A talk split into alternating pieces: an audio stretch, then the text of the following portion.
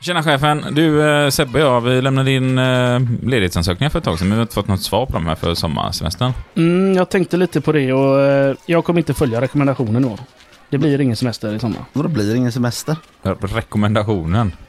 Ja, rekommendationen om fyra dagar semester. Nej men vi har rätt till fem veckors semester. Ni har inte någon rätt till Det fem. står ju det i lagen. Det står det inte i lagen. Eh, Jo, vi har precis läst det jag och Isak innan vi kom Ja. in hit. Det är klart det står i lagen. Mhm, Vad har ni för version egentligen? Ja, vi var precis på facklig kurs och fick någon, den nya lagboken. Den nya lagboken. Jag har originalet inne på mitt kontor. Där står det fyra dagars semester. Rekommenderat. Från 1931.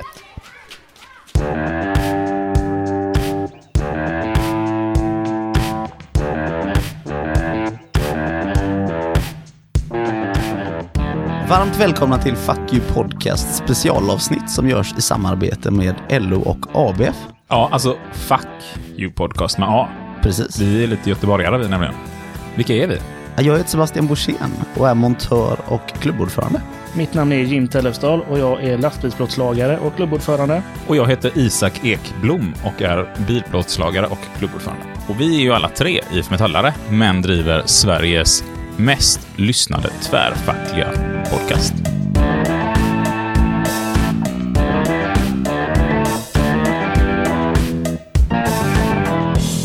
Ja, vi snackar om semesterlagen idag.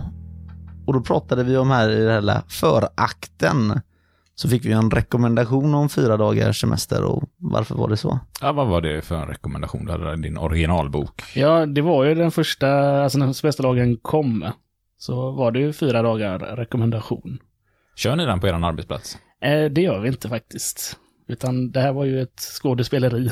Ja, ja, ja. Jag var inte riktigt med på det Du där. bröt ur den här väggen som finns mellan oss och lyssnarna. Ja. Att det var ett skådespeleri. Fattar de att allt är fake? Tack för det, Jim. Vi snackar om semesterlagen och vi har ju valt ett litet axplock av eh, lagar som vi tycker är de mest vanliga som man kanske använder och vad man ska tänka på lite.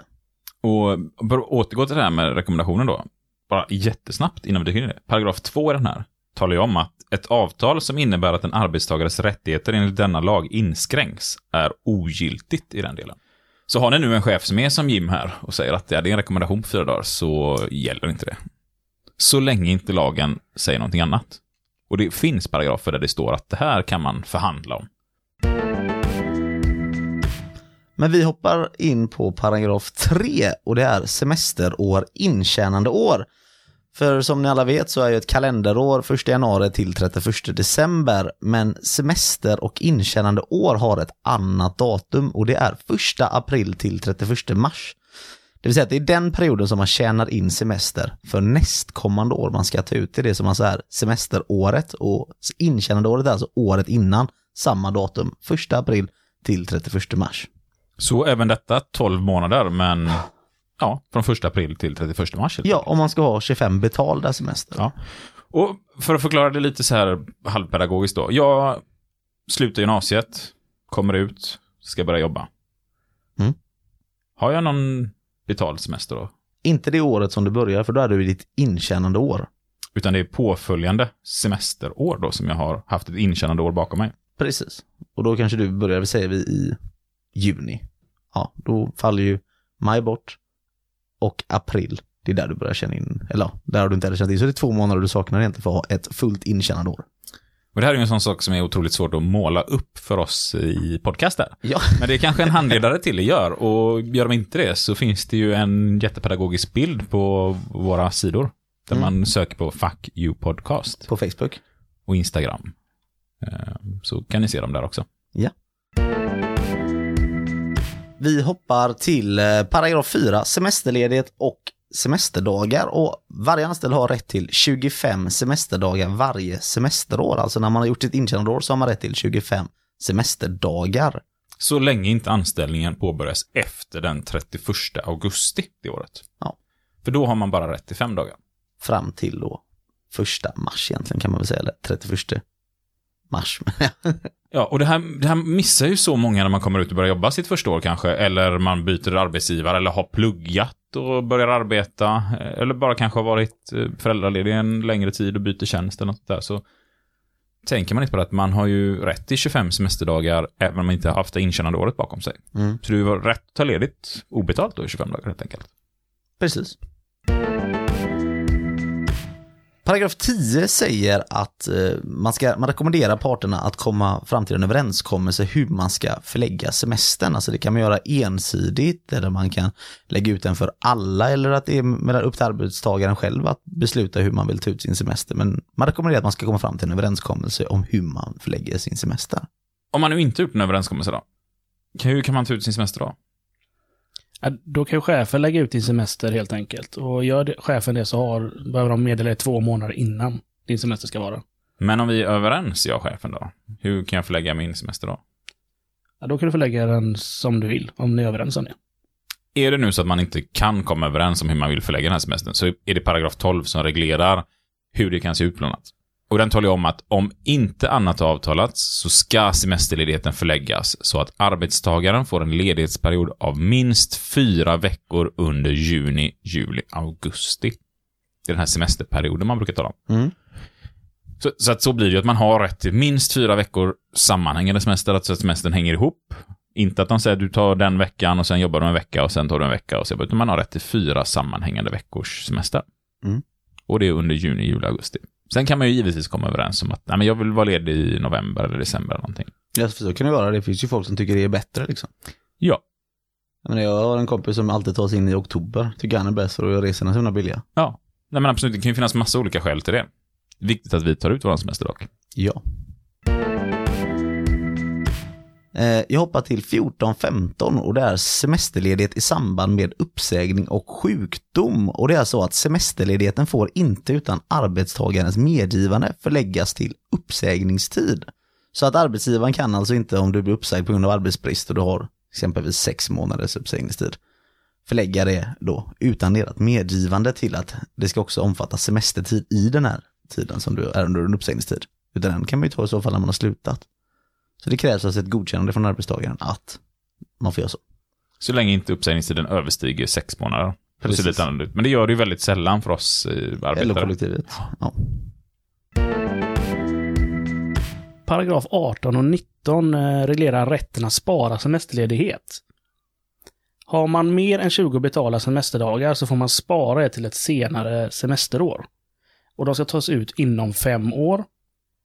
Och arbetsgivaren behöver underrättas.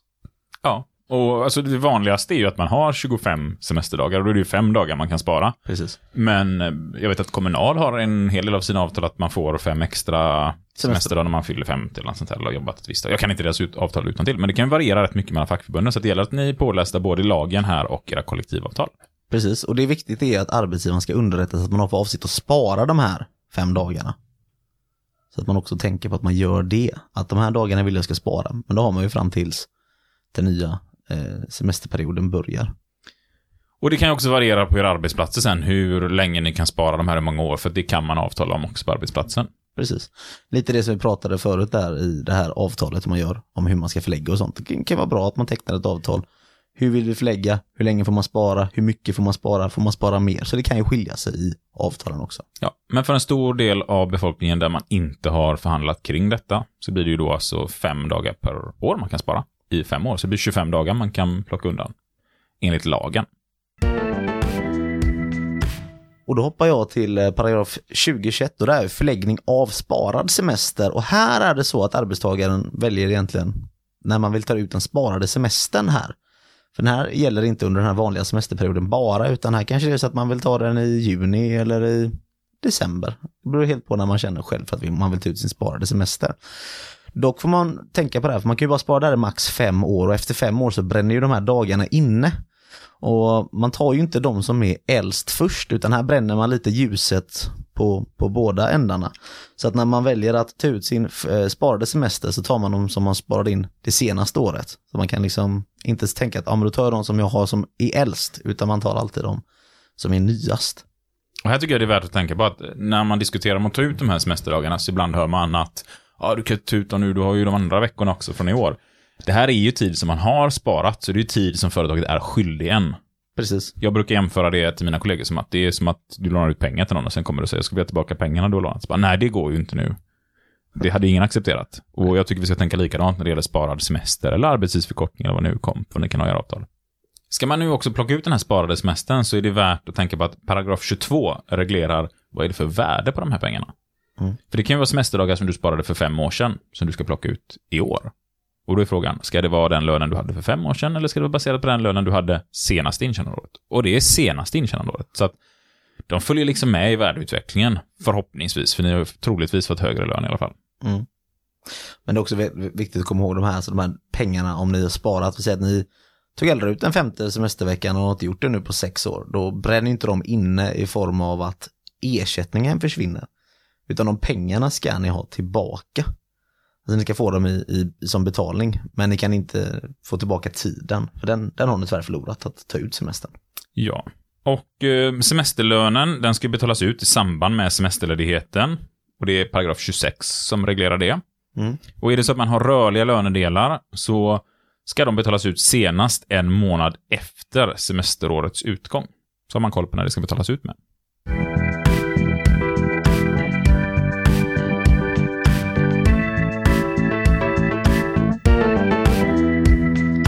Och det var de paragraferna som vi tänkte att vi skulle gå igenom lite, som är de vanligt förekommande när vi pratar semesterlagen oftast. Men en liten grej man faktiskt får tänka på är att väldigt mycket står i kollektivavtalen oftast om semester och semesterlagen. Ja, för någonting som jag tycker är väldigt bra att ha med sig när man läser i lagarna, det är att tänka på att det här är ju det absoluta minimumet. Det vill säga att har man 25 dagars semester, då har arbetsgivaren bestämt att jag ska ge dem så lite det bara går. Nej, men i princip. Ja. Va- för varför, varför, det, varför skiljer det inte? Varför får man inte? Lön brukar ju skilja lite här och var. Ja, ja precis. På den arbetsplatsen får man 17, på den får man 19 och 5, där får man 27 och 8, där får man 32, där får man 48 liksom. Det skiljer. Men, men det är väldigt sällan man hör, här har ni 42 semesterdagar, här har ni 29 semesterdagar, här har vi 25 semesterdagar. Utan de flesta lägger sig på det absoluta minimumet enligt lagen. Sen har man fått till vissa kollektivavtal, då, som vi nämnde här innan, att i kommunal har vissa avtal att man får fem extra semesterdagar.